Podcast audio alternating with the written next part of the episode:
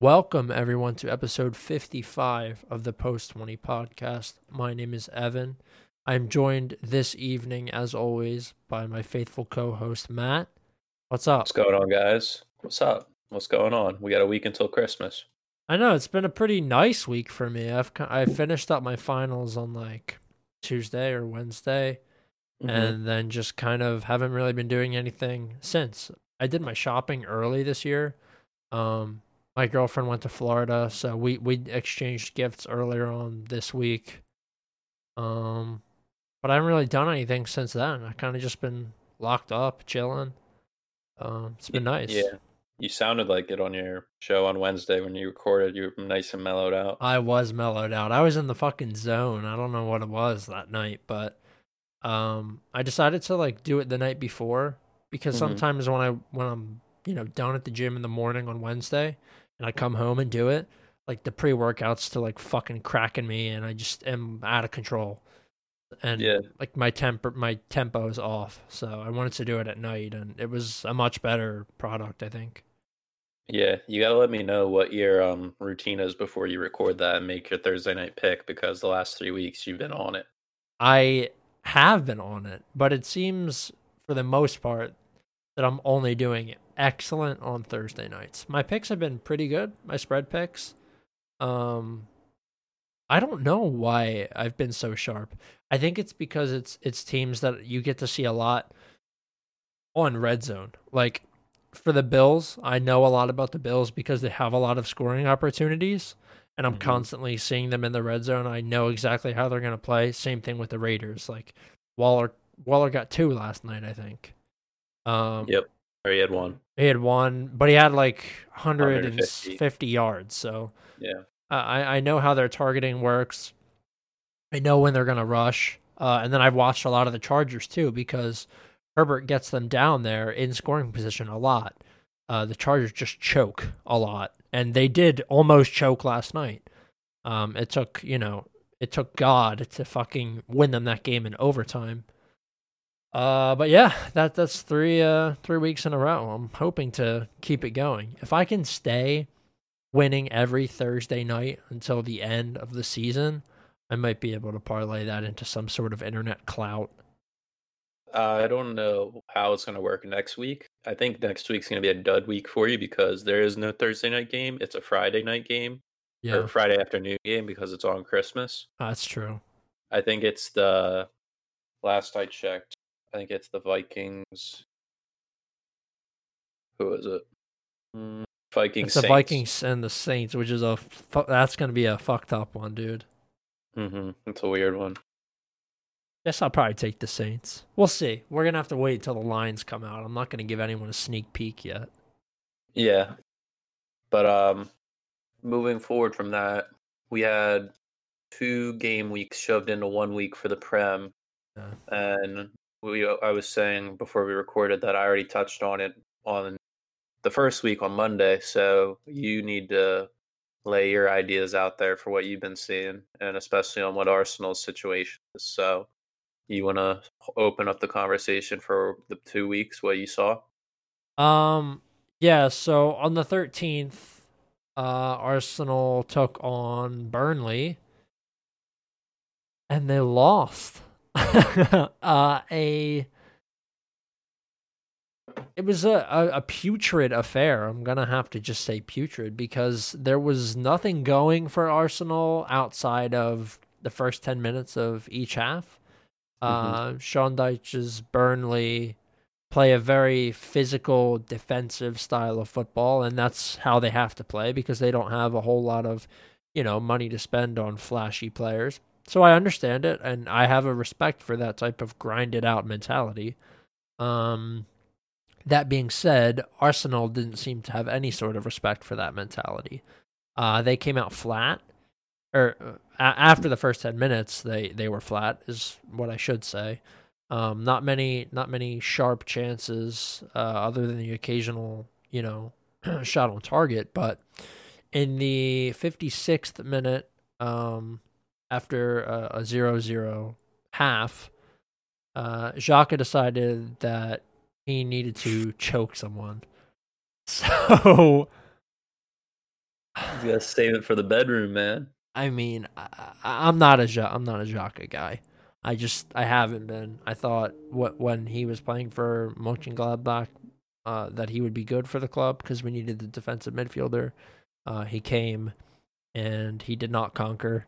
Mm-hmm. He's been just average, really, and he's been a liability in our defense for for quite a few years now. He's obviously fallen out of favor with the fans. The fans don't like him because of a situation last year where, um, you know, the the the, the fans were giving him shit and he said, you know, fuck you guys and ripped the armband off. And you just can't do that. You know, you, yeah. you, you, lose the team, you lose the manager, you lose the club as a whole, and then you lose the fans. And when you have none of that, there's no reason for you to be on the pitch.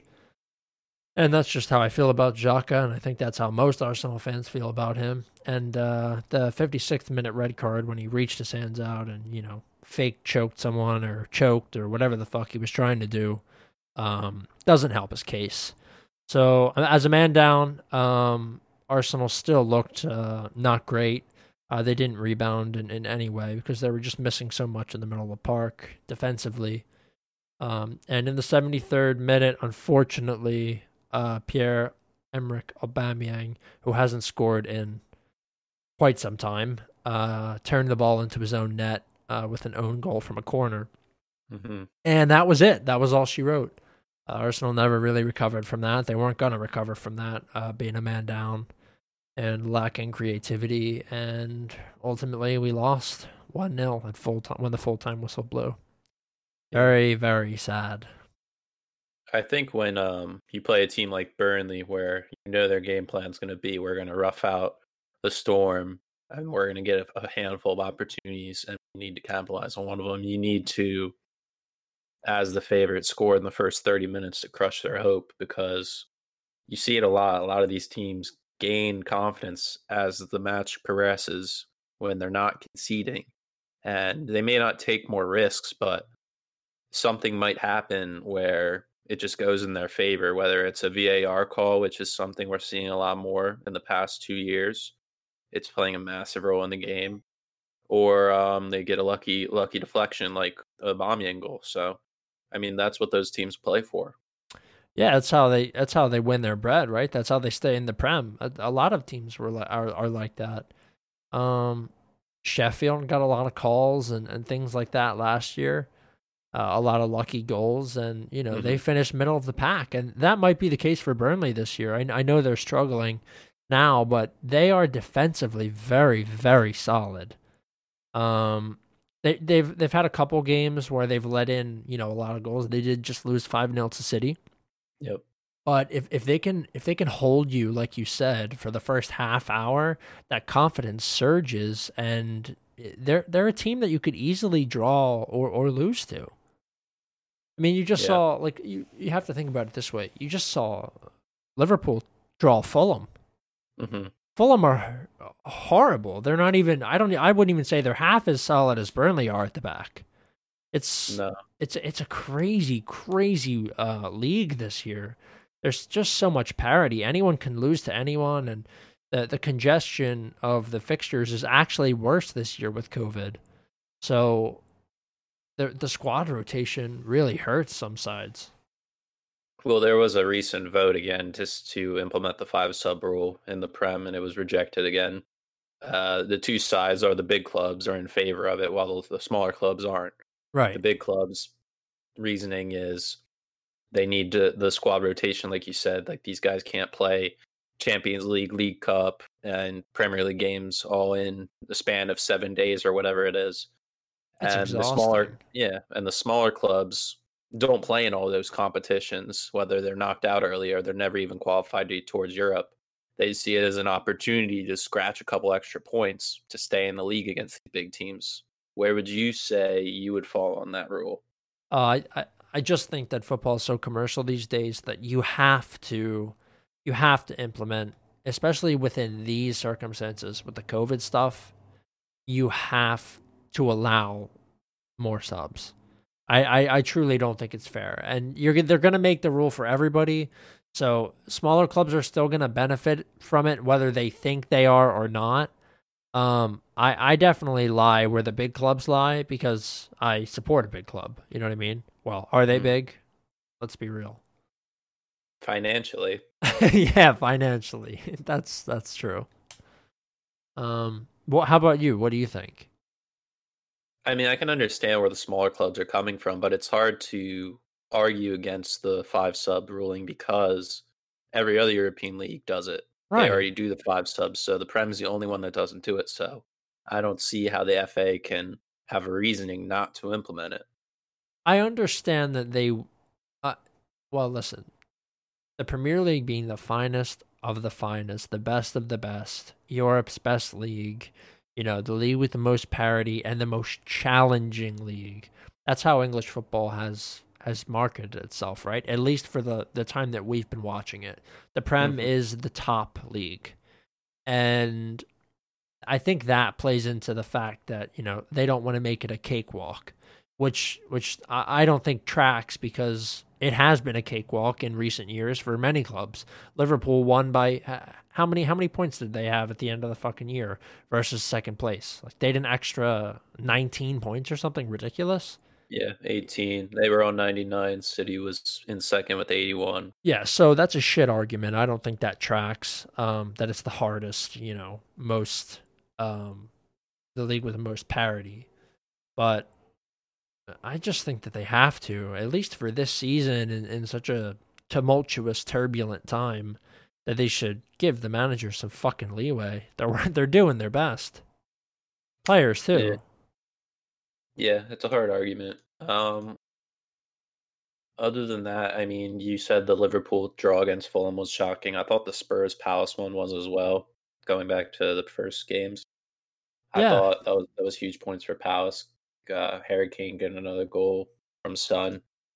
I mean, those are big points for those clubs to fight to stay in the league. If not, I mean, every place you, every place you move up is extra prize money you get at the end of the season. So it adds up really. So that really shows how every game matters.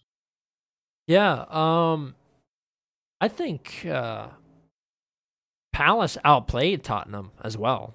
I, I watched that entire game. Uh, I actually took um, Palace or draw because the odds were were great. Mm-hmm. I mean, even the like those odds, that's a double chance. It was still like plus three fifty. Um, It's really nice. Yeah, I had a feeling that Zaha looked really good last week. Obviously, Benteke had looked good the prior match week as well. Mm-hmm. Um, and I figured, you know what? I think they can at least score, and, and maybe this will be a draw because Tottenham has a congested, you know, congested uh, fixture schedule. They're playing a lot of uh, matches midweek between mm-hmm. uh, Europa and and then obviously weekend games. So I figured, you know, Palace may get something cheeky here since since Zaha was back and Eze's been playing well. And they did. I mean, they had 16 shots in that game, five on target, and they had 42 possession, which versus a team like Spurs is okay right now. Um, that's a great result for them. It's it's important in them staying up. Mm-hmm. Two more games I wanted to, you to touch on before we move to this pat the most recent games. Uh, the Manchester Derby ended in a way we didn't think would happen, a nil-nil draw. What did you think about that game? Hard to watch. Very, very, very stale. Um, watching De Bruyne, I could tell that he was extremely frustrated. If you check his body language and the way that he moves around the pitch after either failed attempts or busted build-ups, you can tell that he's very frustrated. And it, really, what it what it goes to show is that he is the talisman and the centerpiece of this team, right? Without mm-hmm. without De Bruyne, they are nothing. They're they're a nothing club. And right now they're playing like a nothing club anyway. So I, I don't think I think if you can't beat this floundering United team that are, you know, struggling at the back, that, you know, you have some serious issues and I think Pep needs to look inwards and start to use his subs more because he's arguing for more subs, but he's only he only used one sub in that game and and Ole only used one sub as well. So if you're not giving other people a chance here and you're just going with the same stale lineups, nothing's going to change and that that's what you saw here. This was the stale derby. Like just nothing nothing happened. Yeah, Man City last year had a handful of guys that were having phenomenal years scoring wise, oh, like with the likes of uh, Sterling and Jesus and that, and now they have Ferran Torres up there, and Phil Foden's taken more of a key role on the team, and they really aren't finding uh, two guys that are scoring in and out every week, like we've seen with Aguero, always injured, and Jesus is now starting to get injured every couple weeks. Yeah, and out, and it showed in it showed in that game. Well, the Jesus's conditioning, I think, is a result of him just riding the bench for so long, you know, not getting the looks that he needed to get as a developing young player. And he may be one he may be a player that struggles with injuries his entire career because he just lacks fitness and he lacks playtime. You know, that that does happen. Players come in and they pull up lame after playing two or three games in a row because their bodies aren't used to it. Um and and that's unfortunate because I think Jesus has has brilliance somewhere buried under the uh, the issues. Uh, and then, like you said about Aguero, they're missing Aguero. There is a leadership and there's something special about Aguero where you know you can rely on him to score. Whether you're down or you're ahead, you know that he's never going to stop and that he's going to give you 100% until the very end. And he's been like that the entire time he's been at City. So missing that and and De Bruyne missing that target, it's big. It's it's mm-hmm. big. I can understand why why City are struggling right now. Yeah, scoring wise, Mahrez is their top goal scorer with four, Sterling with three, and then there are, I think, eight other scorers on the team, but all have under two. Right. So very poor obviously De Bruyne with six assists, everybody else behind him with two or one. So yeah, they're just really struggling to find that finishing form. I mean, you brought up last year with Liverpool's point difference, uh, winning the league. Man City last year blew everybody out the water with 102 goals. Right. So I don't think we're going to see anybody reach that this year, but they're just really struggling. And um, Jesus yeah. in seven matches has only scored two. Yeah, that's not enough just not enough when you have the service of of De Bruyne and Mahrez and Bernardo Silva and Raheem Sterling. Like you should be producing more than that as as the sole striker. Uh, the last game before we move on to the recent ones, I wanted you to talk about the Everton Chelsea game. Everton got a a big result against Chelsea. I, I gave my notes on it on Monday. I talked about how uh, Everton didn't really play. I don't think I personally don't think they deserve to win that game. I think Chelsea self-destructed in the offensive end. But yes. what was your take? I would have to agree with you. I, I think Chelsea beat themselves. Uh, they just weren't sharp up top. You you weren't seeing enough um, from like Havertz didn't look great. He he seemed like he was getting exposed. To be honest with you, um, stripped and bullied. And then obviously Timo was out wide, and I think he's better served in the center. Um, and Everton really only had that one. You know, they, they had the penalty, and that was it. I, I actually had Everton or draw here because just for the value was great. And then I took Everton again this week, and they fucking won. Um, Everton needed this though. That's why that's why I bet on them. Mm-hmm. Uh, they didn't deserve the win though. They this game should have been nil nil. Um, I think uh, Reece James was your sharpest player in this in this match. Actually, he, yep. week in and week out, he seems to be the one that I am drawn to. I think he's very very talented, and I think your left back, uh, fucking Chilwell, he's he's amazing too. I, I, find myself you know more drawn to the uh, to the defenders than anything else when I watch Chelsea. It's mm-hmm. it's unfortunate for uh for Mendy to have you know it was Mendy that fouled, wasn't it? it was, he gave up the pen. Yeah, it was a, it was a lapse of judgment from him. He, yeah, he he has caught in no man's land when he shouldn't have been there. And so. and that happens. I mean, that's the first time that you've seen him give up a pen himself. So it's just one of those games where you have to kind of grin and bear it as a Chelsea fan. And I'm sure Frank wasn't wasn't thrilled with this, but Everton and we all know didn't really deserve this win. Yeah, our, our sharpest player right now has been Giroud. Every time he's getting near the ball, he's putting it in the back of the net. I mean, he's our most consistent goal scorer right now in recent times. Speaking in the last five to six weeks, and like you mentioned, the defense. The defense looks great. It's just I feel like there's a big drop in confidence from our midfield players, attacking wise, and the wingers. Just especially Havertz. Havertz has been looking poor. Plays 70 minutes, and he's usually the first sub for Jorginho. Yeah. Or whoever else comes in. Uh, he's just not looking Sharp. like he's there yet. It's just he's getting caught on the ball too long. He's not making the right decisions, and it's consistent. It's not like a once or twice thing in a match. It's happening five or six times, and it kills the progression of play for those guys. I think Havertz is is a big it, that that's a really big issue with with Chelsea because they want to they want to jam him in, right? They want to make yes. sure that he's getting the playing time. They want to try and develop him. That that's Frank's mo. He wants to develop these young players and you know make them Chelsea mainstays, which I agree with. I think that's the best possible thing your manager could want to do. You want to establish the future. I totally get it. However, Havertz may may not be a player that fits this league.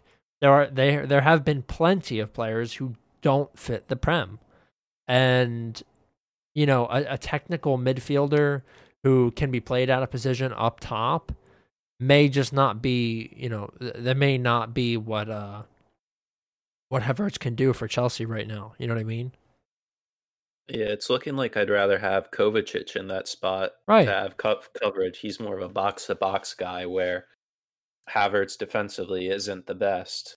Whereas Kovacic, he wins the ball, he gives it, he's got like a high, high work rate, and he's also not that bad going forward he may not be the best finisher, but he can set guys up like Pulisic and and uh, Werner and Giroud or whoever. I think we're also missing Ziyech a lot. Him on the right flank has he's very great creative. he's out there whipping the ball into the back post.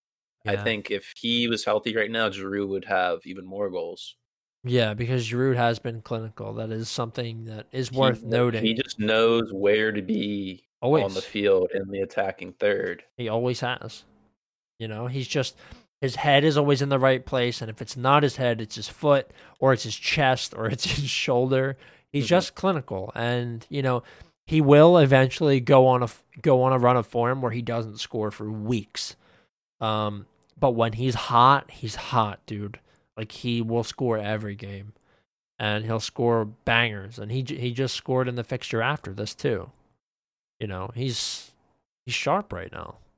Yeah hopping forward to the most recent week of matches, we had Wolves hosting Chelsea and getting a late winner in the 94th minute from Pedro Neto, 2 1 win. Giroud scored. And with Neto and Podence on the other end, Podence and Neto have been picking up the slack and the attacking third for Wolves a lot. They've been their main guys over the past few weeks. And Chelsea and Spurs, we're going to get to their game. They've been in similar form Spurs with five in their last four, and Chelsea with four in their last four in the league. Just ever since they played each other, there was there's just been a big dip in form. Yeah, I mean that's that's for sure. Uh, I don't think we can take away uh, what Wolves did this week. I think they. I don't. There's something about the Portuguese players and Nuno he gets. Yeah. I, I think I can't help but feel that these guys are playing above their their pay grade. Right? Mm-hmm. These guys are not this good. They uh, Podence was fucking shredding. He was just he's so agile, and I, I don't know whether it's like Portuguese blood magic or what, but Nuno gets so much out of the young, speedy Portuguese kids. It's so impressive, and to get a goal in the 95th against Chelsea, who are defensively pretty strong, impressive. Well, I would say the last 10 minutes of that match watching, Frank wanted to get the win. He pushed forward. Yeah. So we were exposed on a counterattack off a corner kick, which is prime counterattack ball for those guys. And yeah. plus, uh, the Portuguese thing with Wolves, I think that's in their club vision to bring in young Portuguese guys. I mean, I would say half of their senior squad is Portuguese. They are for sure. Uh, moving on, Man City. I think this was one of the the shot most shocking match of the week. Man City drew West Brom one one. This was a horrendous game, wasn't it? It was very terrible to watch. Gundogan scoring for City, and then was it an own goal for West Brom, or what did they call count it as? yeah, Ruben Dias own goal in the 43rd. So right before the stroke of halftime, he uh, he put one in on himself. The thing with Man City is you just look at their attack, like how you've seen Chelsea. You think of Chelsea, Liverpool, Spurs, like Man United at times. Just you see their attack, and you're like, they're gonna bang three, four goals in, but you never talk about their defense. And Man City just cannot find consistency in the back. Even when your attack has a bad day, you need your defense to step up. And they it was just a slip, a slip of concentration, a bad bad play happened, and it was it ended in a draw, which is tough for to see as a Man City supporter. But if you're West Brom, that's probably your biggest point on the year. I mean, you're still in the relegation zone, but that one point can matter come May. Yeah, I mean that's a massive, it's a massive win for them to to take one against City. That could be the difference between them staying up or heading back to the Premiership. Um, you have to expect more, I think, uh, out of out of Jesus at least. I'm not gonna pin this on De Bruyne. You have to you have to expect Jesus to be able to beat fucking O'Shea and you know Kieran Gibbs, who's 90 years old, and Furlong, who's fucking has 10 pace like you have to expect you have to expect Jesus to be able to turn these guys inside out and and put one, you know, ultimately past uh, Johnstone, but they just he couldn't. They they were impotent. And when your only goal is coming from an aging Ilkay Gundogan, something is deeply wrong. Yeah. Um, so that's the Tuesday games. Hopping over to the Wednesday, the Arsenal, Arsenal won, Southampton won.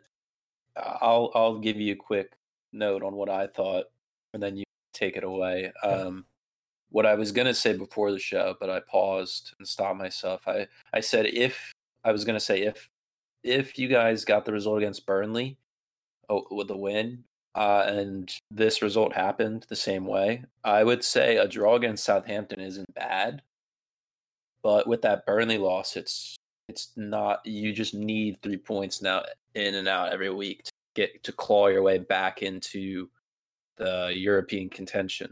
And Aubameyang did score for the first time, but also on the other end, Theo Walcott scored, an ex Arsenal player for a long time. So, uh, what did you think, Evan? Listen, if you told me that this game would have ended 1 1, I'd be thrilled. I thought that Southampton would absolutely drub Arsenal. I thought Arsenal may score first, but I knew deep down that Southampton were the ones that were going to win this game.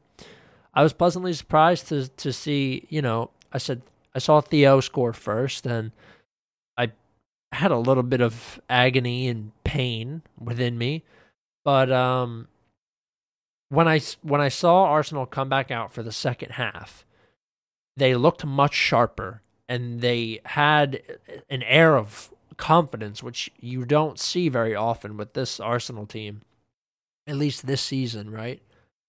Mm-hmm. And when Aubameyang scored in the 52nd, I said, "There it is. He broke his fucking whatever was going on. Whatever, whoever cursed him, the curse is done. He he's back. He'll be okay. His, his confidence is back. He's gonna put he's gonna put another one in." And then in the 62nd minute, we go ahead and get another fucking red card for the second week in a row. And I knew that it was shot. Um, they continued to to do all right for the rest of the game, but we were never going to win after that red. Right. The one one. I don't know. I think that's a good result against Southampton. They're at the top. They're at the top end of the table. I think there's a huge discipline issue there because yes. uh, when I was watching the game, and I know they said it last week too, the commentators brought up it said Arsenal in the last year has had seven red cards in the league compared to the next at three. Who is that? Uh, I think it was Man City with three red cards since last December. But yeah. still, getting seven is pretty insane. I think at least three of them are from Xhaka. I was gonna say Xhaka has at least three or four. So I just don't know if I don't know what the issue is with the discipline issue. You're you're getting your guys are getting cards too early in the match to where you can't play as physical as you want. There's yeah. certain times where you need to get cards, obviously tactical fouls, but you're putting yourself at a disadvantage.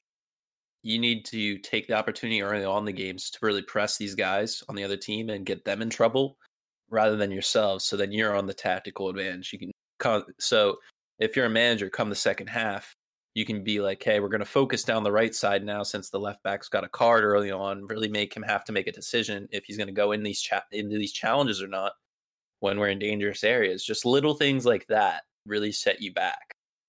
Yeah, and I mean, you would expect that from a defensive player. Mikel was a DM for his whole career. Um, you would you would expect for him to be preaching that mentality, that mindset. He knows how dangerous it is to get a to get a yellow in the 15th, 17th, you know. He understands how important it is to make sure that your players stay uncarded until at least the very end of the game and then you give them up if you have to, right? It's like free throws. Yeah. You don't you don't want to give people, you know, too much of a lead too early over over something so silly and yes, it's mostly Xhaka and, and mostly, you know, Bellerin and people that just seem to not have any respect for the game themselves or Mikel. But it is a club culture issue. And I think I think Arteta has lost unfortunately, because I think he does have, you know, a future somewhere in some sort of coaching. I just don't think it's at Arsenal. I think he has lost the dressing room. Yeah, I think it's very hard for your first um, full time head coaching gig to be at Arsenal with the amount uh, they have a huge fan base and it's probably one of the most condemning ones at that. I think it's probably the most condemning. And I mean, they just it's a massive club to go to, and obviously you played there a long time, and the fans love you for then. But like, like you said, it's, I just don't think he has the locker room there's a huge, big dysfunction in there. There's something wrong. Yeah. I think Aubameyang getting a goal in this game is huge. Um, going into their next two matches against Everton and Chelsea, that's going to be really key to see how they how it plays out come January. Yeah, I mean, I've I've grappled with the with the the the two adverse opinions that that are kind of floating around in my head. One, the players should just not give a fuck about what Mikel has to say because he's obviously incompetent. And then that that's one opinion, right? And then the other opinion is Mikel needs to hammer down on these guys and make sure that they're paying attention and be the leader. And I don't know what the answer is. I don't know if Aubameyang just playing like it's fucking FIFA Street is what what what what we need. I don't know if they just need to unleash the offense and just throw everything forward and score as many goals as you possibly can because we have we have three players that can do that. If on a good day, Pepe is very capable, although we haven't seen many good days. On any day, Nketiah is extremely capable and very talented. And obviously, you know what Aubameyang is capable of. He's been doing it his whole career. I think one one player I enjoy watching a lot on that team even through the tough games. I like watching Saka. He's my favorite player. He's very creative on the ball, very nimble, light on his feet, puts himself in great positions to where he sets guys up. I just enjoy watching him play there on the left. He's very young and he's extremely talented. He has he has a vision for the game um, that I don't think many young players have, and he doesn't get a lot of respect either. He's he's really good, and I think someday he'll command quite a bit of money. Uh, moving on to the highest scoring game of the week, we had Leeds five, Newcastle two. I thought Newcastle would hold it down, but this was the week where Leeds decided to pop off after a couple bad weeks. Uh, a, a, lot of these goals coming in like the garbage time of the game, but still getting five in a week is pretty good and hard in the Prem. Yeah. Uh, also, five different scores, so so impressive. Very good team effort.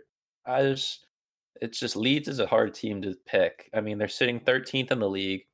They have the they have 22 goals for, which is very good, the most in the bottom 10. But they've also given up 24, which is tied for the second most in the league. So they're a team that doesn't give a fuck. They're going to come out, they're going to play their way, they're going to score their goals, but also they're going to leave themselves exposed. And if you take your chances correctly, you can punish them. I wish Arsenal would play like that. I really do. If you score all these goals, you're bound to win some of these games. Yeah. And look at Leeds. I mean, they have they have five wins. I, I know that's not amazing, but more than Arsenal. But that's more than that's one more than Arsenal, and it's as many as it's it's one less than Wolves. You know, and it's and it's been enjoyable. Every game you watch of them is enjoyable. I, I would watch a Leeds game normally without betting. They're the mo- I think they're the most entertaining team in the Prem this year. I don't mm-hmm. even think anyone holds a candle to the way that they play attacking football. I mean, you, you're playing, you're using these young young guys and rejects. Like Patrick Bamford is a is a Chelsea reject. Yeah, and, he never scored in the Prem for us. Yeah, and he's he's shredding. He's so so so good and so clinical, and he's about as clinical as Harry Kane is in front of the net, and he's you know not worth half that much, and he's quicker. I just I I have a feeling that that some of these Leeds players will be gone after this year, um, because I think other teams are going to be keeping their eye out. But yeah, like Bamford has hints of Jamie Vardy for me. You know what I mean? He's just one of those guys. Yeah, he does. I think he'll play for a really long time. He doesn't have the wheels, in my opinion, but I can see what you mean at times. Yeah, he's not as. You're right. He's not as quick. That in that way, he's he's closer to Kane, right? Yeah, I think when you said like they need to watch out for losing guys, I think that'll really depend on if they get relegated. I mean, I don't think they're gonna get relegated. No, they should be all right. But they're going to have to hold they're going to have to sign a couple of these guys down if they stay up. They're going to have to give them proper contracts. Yeah i mean because they're fresh out of the championship now.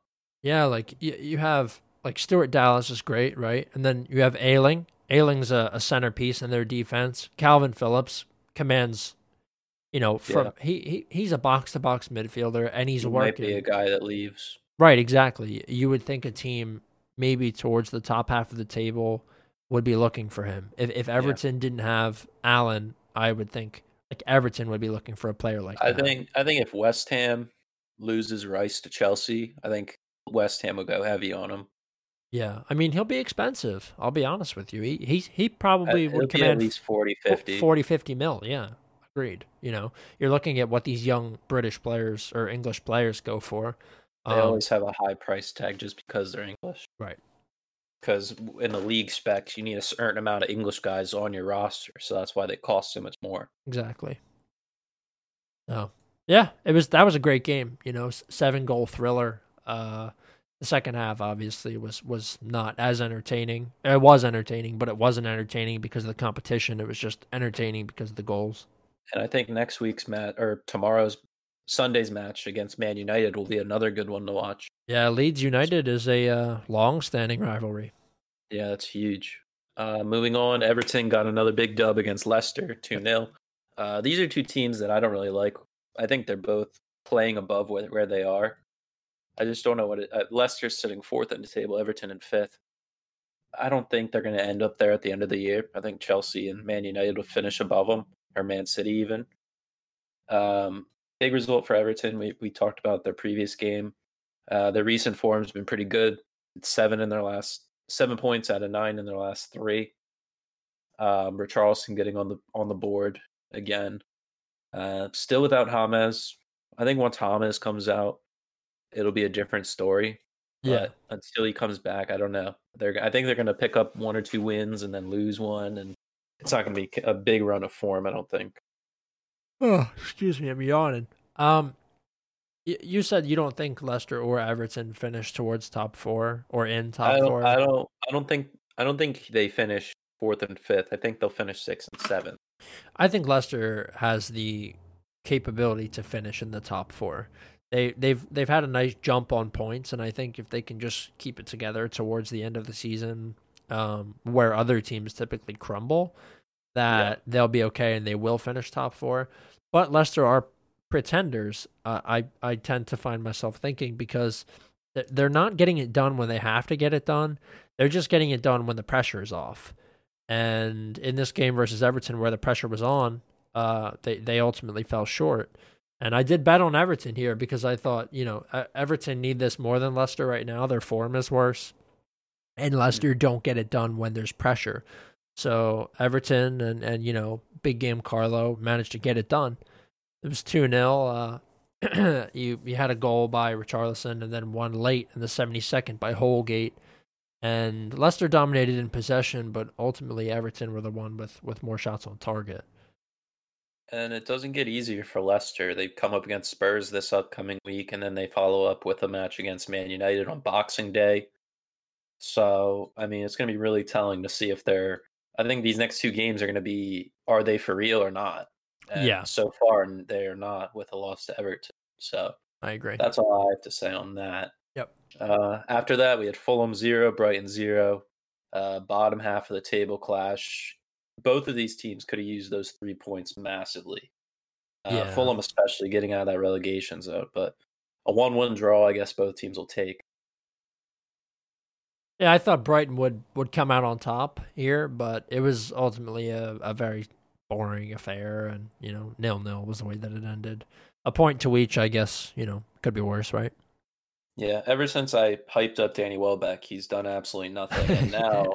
now on fantasy, I made the bold decision last second to scoop him up. Get iPhone 12. Uh, coming up against a favorable matchup against Sheffield this weekend. So that'll be interesting to see if he pops off or not. Uh, this was the match of the week. Liverpool 2, Spurs 1. Liverpool with a late winner from Bobby Firmino. Also, goals coming from Salah and Son. Uh, not surprising the goal scores, but uh, the result I did say on Monday's episode, I thought maybe Liverpool would get a late winner. I said they definitely do not lose this game because it's at Anfield. Nobody, it's a fortress. It's hard to win there, or it's almost impossible. Yeah. And still pulling the pulling off how they did it even without Van Dijk is huge. They're they've created a system to where they can live without him and the media is off their backs now saying whether they can do it or not without Van Dijk. So that's a huge plus for them and their confidence. But Spurs, on the other hand, they just play a certain way with Mourinho. It's counterattack play. And I think Liverpool tactically were set up to to combat it. Yeah, I mean, I think they got a bit lucky there towards the end. Um, mm-hmm. But but I, I have to give it to them. I mean, they they were the ultimately they were the stronger team. It's really unfortunate for Jose to get no points there, uh, especially yeah. because I think Spurs are a better team this year, uh, especially when you're considering their recent form. Yeah. But uh, yeah, I mean that was. I didn't enjoy watching that game. I don't know about you. Uh, it wasn't great for me. Mm-hmm. Yeah, it's it's hard because Spurs aren't going to come out and possession dominate in these big games. Usually, the other team will control most of the game. That's how I've seen it. Yeah. Um, from other matches they played, like the Man City one to reference, Man City controlled the game, but Spurs ultimately got the result off of their speedy counterattacks. Right. And it doesn't always work. It's not a guarantee. I mean, you need your guys to be clinical in the handful of chances they get, and they couldn't capitalize on it there. But also, um, I mean, the last 10 minutes are where you really get to see the game open up at times and see if your guys are fully fit. Yeah. And and it was a loss of concentration and Liverpool capitalized on it and Bobby Firmino's starting to score at home. It used to be a jinx where he never scored at Anfield and now he's doing it more consistently, which is nice to see for him gaining some more confidence where most of the time he's been the unsung hero in the front three for them. Yeah, and we love to see that. Honestly, I have Firmino on my my uh, fantasy team, and he's getting more looks now because uh, Jota's out. So hoping exactly. hoping he can put fucking ten past Crystal Palace this weekend. Yeah, that we'll get to that game, but I think look, I think Crystal Palace is their bogey team. Really? Uh, moving on to speaking of which, Palace won, West Ham won. Uh, Benteke continuing his scoring streak, but Bastien Haller probably scoring one of the contenders for goal oh of the season. God, what a screamer, dude. Uh, the big, tall Frenchman in an absolute banger of a bicycle kick. Um, I think he's been hearing me talking shit about him, saying he's a lazy sack of shit. And he goes out and scores an absolute worldie. Yeah, it was amazing. Uh, they they've been using West Ham. They've been using a back three this year, giving more leeway to their wingbacks uh, Coufal, their recent signing, has been getting a lot of assists and involved in the attack. Uh, he's similar to like a, uh, how an Arnold or a Lamptey would be. They get more forward, putting more whip, more crosses in the box, creating more chances for them. Yep. And I mean, West Ham's sitting nice in eighth right now. Uh, I mean, at the beginning of the season, the media was saying they're going to get relegated because they're going to lose all their players in the transfer window, but it turned out in their favor. And now that they're they're definitely not going to get relegated, but they're really challenging for a Europa League spot at this point. Yeah, that's that's true. Um, they do look better this year. Just so so much sharper, I think. They have a lot more creative guys going forward. I know you like your guy Pablo Fornals. I do, yeah. Spanish Um, Lightning. They've been without Michail Antonio a lot, which is hard for them. He's usually a speedster that gets him behind the defense for them. Um, other than that, uh, I mean, what are their other attacking guys? Uh, they have Benrahma, who's been playing in the midfield. He's been getting more Right. looks. Um, another guy they bought from the championship. yep, They loaned him, I think. he's Algerian, I think. Yeah, he plays Mahrez. And then Um, Soucek's really good in, in midfield. Yeah, I mean, defensively they've been pretty sound. They're sitting middle of the pack with giving up 16, but also they're getting goals. They're scoring 21 this year. Um, I mean, winning half your games at this point is decent for a middle of the table team. Yeah.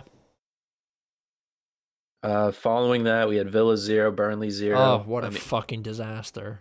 very big snore fest. Uh, I mean, I was working and listening to it the whole time, and I think the commentator said Elmohamady at least 90 times. Dude, he I think he had 8 shots. 8 shots by himself yesterday. They had mm. 27 shots, 7 shots on target with 60% possession and they could not get one past Burnley. Burnley's t- so good defensively. I mean, that's hard to say when you look at it statistically, but on their day, yes, they are very sound. They can be bet. I mean, it also helps having Nick Pope, who had the most clean sheets last season. Well, he's 60% of their defense. He's that good. Yeah, Oh, I'm not. I'm not saying that. I'm not saying that their their halfbacks and, Yeah. and fullbacks are, are that great, but I mean they're they're sound enough. But Pope is really really good. And then rounding out the week, we had Man United getting a win, three two over Sheffield. Sheffield actually scoring. They scored two goals, which makes up their seven in one game, which is insane for them. That's a massive increase in goals. And I mean, other, I mean, who else would it be against rather than Man United, who's they come out, they come out of games very flat, and they always give up the first goal. They always play that, they always play from behind, and at this point, they're getting used to it. Yeah, and they look stronger when they're coming from behind, right? Yeah, I mean, they have that mentality. I don't know whether, I mean, that's not what Ole wants. You never want to go behind a in the game, but it's not a safe mentality, but it's No, it's you're putting your balls on the table, but Yeah. I mean, it's also nice to see when you get you see the character from the players getting back into these matches and taking it full force. And it's also beneficial to have uh, Pogba starting to play play up to his wage. He's he's getting more involved in the attack. He's showing his flair. I mean, he had a reverse uh, Maradona. He's he was saucing on people. Same with Fernandes. Those guys are really looking nice forward. And then it also helps having the pace of Rashford and Martial. I know one of Rashford's goals was pretty lucky. I mean, it went right through Ramsdale's arm, yeah. straight down the middle. But I mean, they're playing great football right now. I'd say they're enjoying it, and I, it's a tough break for Sheffield. Scoring two against United is a hard task right now, but ah, that's just sucks for them. That could have been their first win on the year. They they need something to go right for them because if we get to 19 games and they are still on, let's say, under five points, they're automatically going down. Yeah, I think I just read a spoiler as I uh, got an ad for while I'm searching through the game weeks. I think I just got a spoiler for the Mandalorian. Fuck. Fucking bullshit, dude. I'm li- I'm out here trying to do my fucking job, and you're gonna give me a spoiler? Really? yes, Oh th- this was an unfortunate result for Sheffield. They they played, I'd say, you know, over their their typical caliber uh, of football. And Yeah. McGoldrick with with two. It's nice, nice to be able to to say you scored two against United on a uh, cold, rainy night at the uh, what's what's their stadium called? You remember? Bramall Lane. Bram, yep, that's it. Bramall Lane. It's nice to be able to say you scored two at uh at Bramall Lane versus United. but uh, ultimately not enough. Uh, Rashford, yes, one lucky goal, but the other one was great. And Tony Martial getting himself on the score sheet. Uh, this this is big for for United. Uh, it's one that you would expect them to win, um, but it's good that they did they did win it. Mm-hmm. Yeah, I mean, if I'm McGoldrick personally and I'm level on goals with Aubameyang, I'm feeling pretty nice. Hell yeah, dude! Might have to ask for a wage increase. yeah, maybe Aubameyang would just donate some. Maybe at this point, he needs Jesus. he needs some good he needs some good fortune in his favor. Fraud Aubameyang. Uh, so now we're previewing this week's matches quickly. We got Palace hosting Liverpool. Like I said before, I don't know what it is, but I think Palace is a bogey team for Liverpool. I could see them getting a draw here or even a win. I just don't know what it is. There's some about them, especially with Benteke in form. Yeah. There's whenever a player plays his former club, they always play up to that match. They make it one of their best performances. And I think this is a week that Palace gets at least a point in this game. The Benteke revenge game. That's a hot take, my friend. Mm-hmm. I uh, personally think Liverpool win this one pretty handily. Crystal Palace have a couple good results now. I think two two wins and a draw in their last three. Uh, but I think they come down to earth here, and I, I think Liverpool win one or two nil. Yeah, I can definitely. You can see either way. I can. Yeah, this this could go either way, but that's that's just my my personal prediction. Uh, there's a lot of good matchups actually on this week. Now that I'm seeing it. Yeah. Next we have Southampton hosting Man City. Uh, Southampton having the best start in the Prem in their history. 13 games, getting 24 points, sitting in third, which is not something you would have said at the start of the season. Southampton above Man City at this point. Yep. Uh, but with a with a result here for Man City that puts them right into the top six, depending on how other games finish. And that's that's actually why I'm going to say that City win this game. I think that they kind of break their little scoring drought that they've had the past two weeks, and I think they put a few past Southampton. Uh, if Gabriel can just get his head out of his ass for one game, he can expose you know Vestergaard, who is very very slow. Uh, I I think that that City could actually win this one like two 0 three 0 yeah, like uh, like I said about Leicester, it being a, a fraud or a, a show up or bust. I think this is another one for Southampton. Like, are they for real or not? If you can yeah. get a result against Man City here, even if it's a draw, I think you know Southampton's in it for the long run, fighting for a top six spot. Yeah, uh, I would have to I would have to ride the form here and say that Man City gets the result here. I'm agreeing with you. I don't know if it's a 2-3 nil. I definitely think Southampton scores. Yeah. The way they've been playing ball going forward. I think they definitely get at least a goal here, minimum. So I would take the over like two and a half here on goals. Yeah. That's now, a good bet, probably.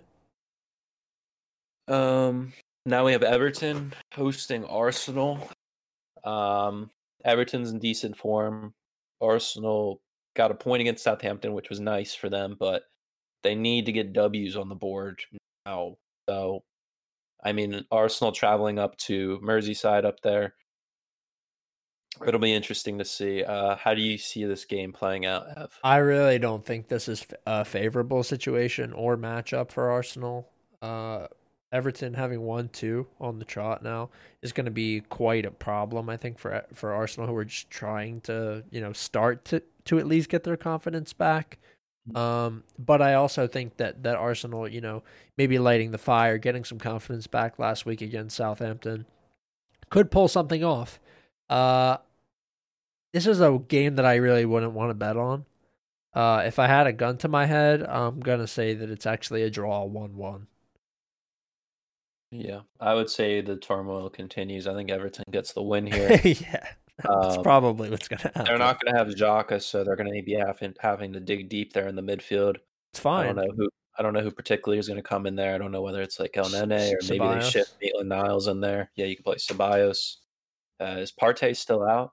Uh, he took a knock, I think, again, which is really frustrating. So we'll see. If he plays, then I actually like Ever- Arsenal to win. I also could see this as a high scoring game. I think now that Aubameyang scored, he's going to have more confidence going forward. And I think depending if Saka plays or not, I think that adds another goal, his creativity yeah. down the wings. I think that's where Everton's true weakness is down the wings right now. So it'll be interesting to see how that game turns out. Uh, next, we have Newcastle hosting Fulham. Newcastle coming off a big beating from Leeds. Fulham on the other end with a boring draw against Brighton. Um, this is a bounce back week for Newcastle. I think it might be a one nothing game. It could be pretty boring to watch, but I think the Toffees do or the Magpies do get the win here. Yeah, I think so too. I think it's a Newcastle bounce back. I don't think they're going to score a whole lot. I think maybe we'll get a Callum Robinson goal late, maybe 60, 70th minute. Uh, and I think they'll probably only really win 1 0 if they win. Mm-hmm. Uh, this is probably the worst game if you look at it from the league stance. Um, we have Brighton hosting Sheffield. Um, I would have to continue with the trend. I think Sheffield loses again. It's just they have one point in 13 games. It's so bad. I mean, they're coming off a solid game. You can take a lot of positives off that 2 3 loss, but I think Brighton's going to control most of this game to where it could be a 2 0 win for them. Yeah, I don't know. I actually don't know if I believe in Brighton, especially after last week's putrid performance. Yeah. Um, this could, I think, be easily a draw or maybe even a Sheffield win. Uh, I'd like to mm-hmm. give the nod to Brighton, but for the sake of like odds and, and parity, I'm gonna say Sheffield win. I would say a safe bet would be the under two and a half. Yeah, yeah, I think I agree with you. Uh, now getting the game spicing up again. We have Spurs hosting Leicester. Um, in the past, this has been an interesting game to watch. I think Spurs, we know how they play. They like playing on the counterattack, letting the other team control the game. And coming up against Leicester, they have a similar style. So it'll be interesting to see who controls the game. I think Spurs control the game, but ultimately we're going to see a handful of chances and I think Spurs will be more clinical here to get the result. Yeah, I think I think uh, after losing last week to Liverpool that the Tottenham need this one to, you know, regain their or not regain, but to get back on track and, and keep winning. I think they beat they beat Leicester here too. I, do you think there's a lot of goals here or no? I think there can be. It's hard to say. I think Spurs have looked very solid defensively this year. They've given up the least amount of goals. Yeah. Uh, Leicester have have also given not given up many goals, but you would have to go with Mourinho and his style. I think they could get one or two good chances and get a lead and maybe hold on to it. Yeah. I just don't see the consistency from Leicester right now. I don't see their the quality from them going forward. It's not consistent. Yeah. And it's also it's also very hard to bet against Kane and Son when they're playing like the way they are now. Yeah, they're fucking unbelievable, aren't they? It's kind of disgusting to watch them play together. It makes me mad every time. You fucking hate it. Like Spurs challenging for the title again. It sucks. They're not gonna. I. They're. They will explode. Trust me. They always do. They always explode. If if they don't explode and end second or third, uh, I'll I mean, think of something. I'll think of something to do. I mean, worst case scenario for them is Son or Kane gets hurt. Well, what if they both get hurt or die? Just saying. oh my A lot God. of crazy Arsenal fans over there. I hope not. No, I, I actually like. Uh, I'll be honest. I actually like Kane and Son both. I think that you know, at least they're not like cocky fucking pieces of shit, right? They, they, they seem like nice guys. Son especially seems very genuine.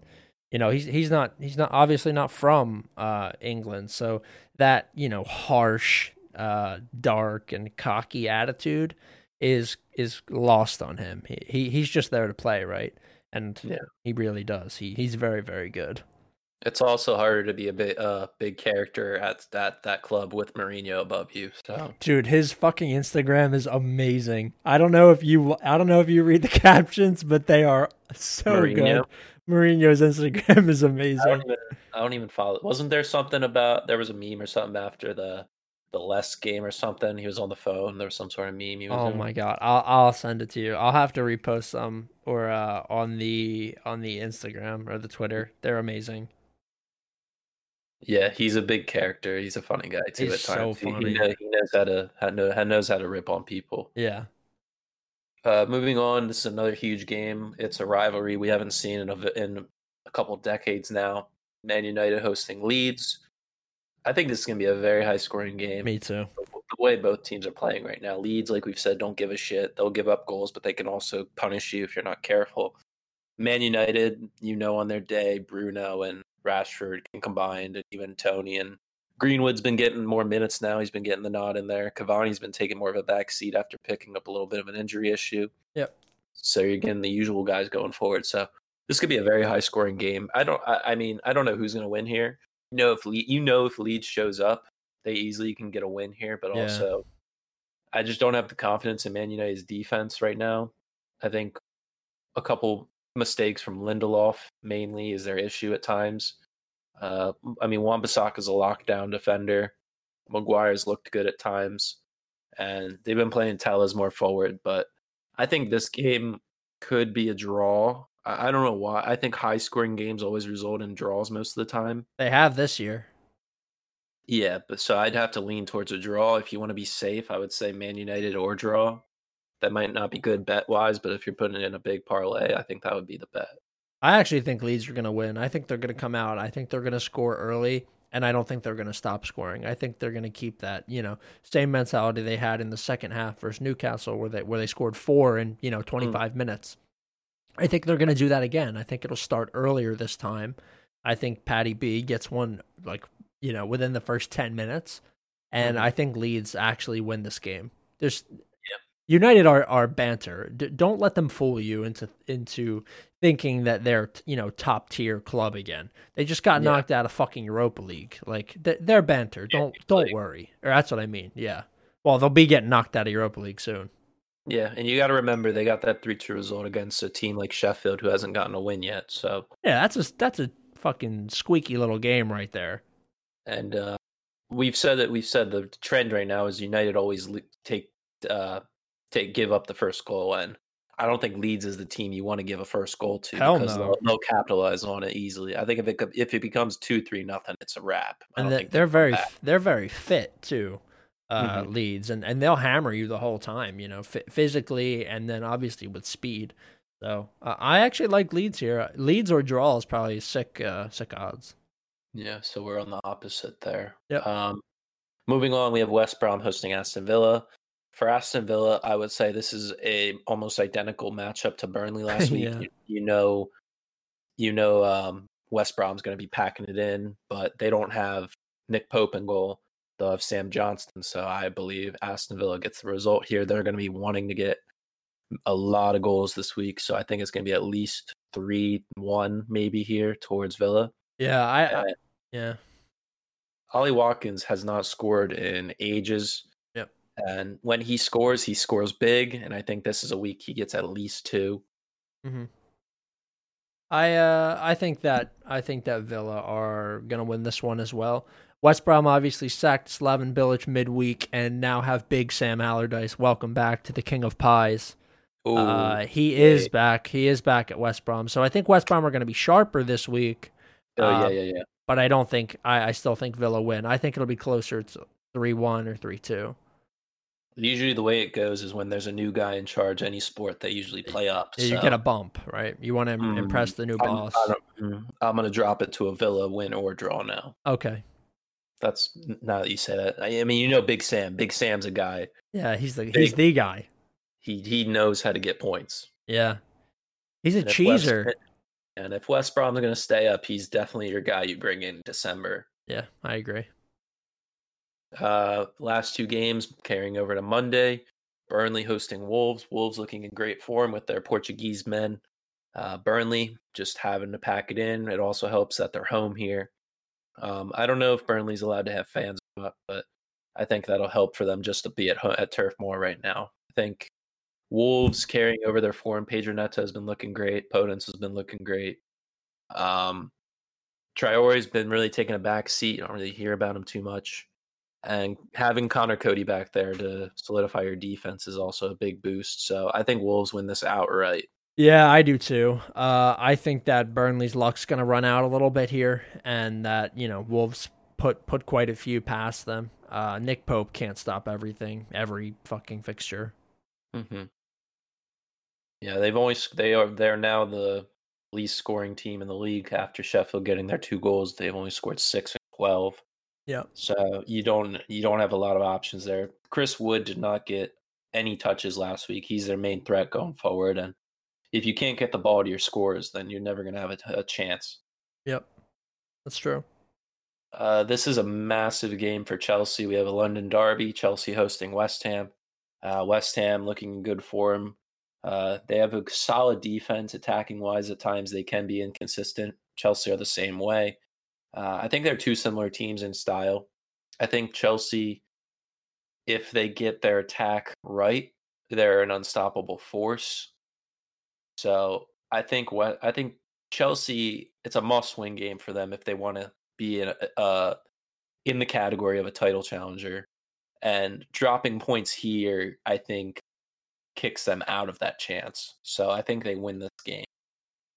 Yeah, I I think uh, I agree with you here.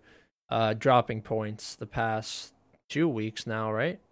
Yeah, two losses in the last two. Yeah, so uh, Chelsea need this to to reinstate themselves as title contenders. Uh, I don't know if they are title contenders, but they need right. they need this win now, especially in the holiday period where there's so many matches. Um, this is kind of like the end of the crazy congestion, the super yep. crazy congestion, and then it's still congested, but you get a little bit more of a break. Um, so so I'm gonna I'm gonna edge this and and say Chelsea win probably one or two nil. I don't think it's a scorcher of a match though. I think they have to yeah. grind it out. Yeah, I can definitely see this being a low scoring game. Yeah. I mean, you're saying congest- congested fixtures. I mean, starting next week, there's going to be games on almost every day. Right. And I was looking forward into the year, and starting February 6th, every game is played on Saturday. So every week from there on out, up until mid May, is going to be 10 games at 10 a.m. every Saturday. Why? I don't know. That's the way it's scheduled right now.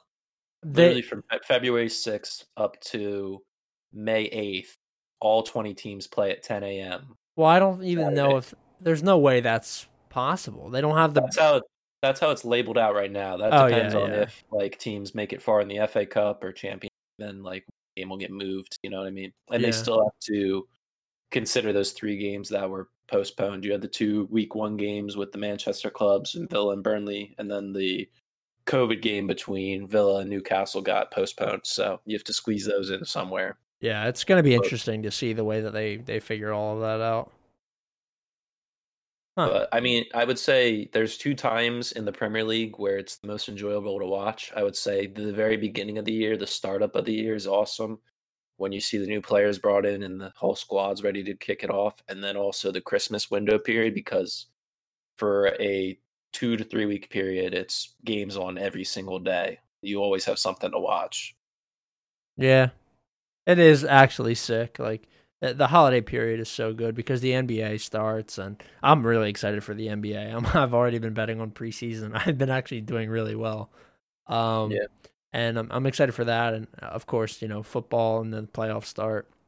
College football too. You have, uh, tomorrow. And, yeah, and then and then you Tomorrow's have uh, championship uh, weekend. Right, and then you have uh, obviously Premier League, which is the best of all of them. Uh, so yeah, I'm excited. I'm I'm just excited for Christmas. It'll, it'll be nice, you know. hmm I totally agree. Um, anything else you wanted to touch on?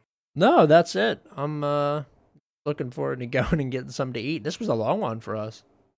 Yeah, what it turned out to be? Uh, like an hour and ten. Mm, okay, that's a long one in a while for us. Yeah.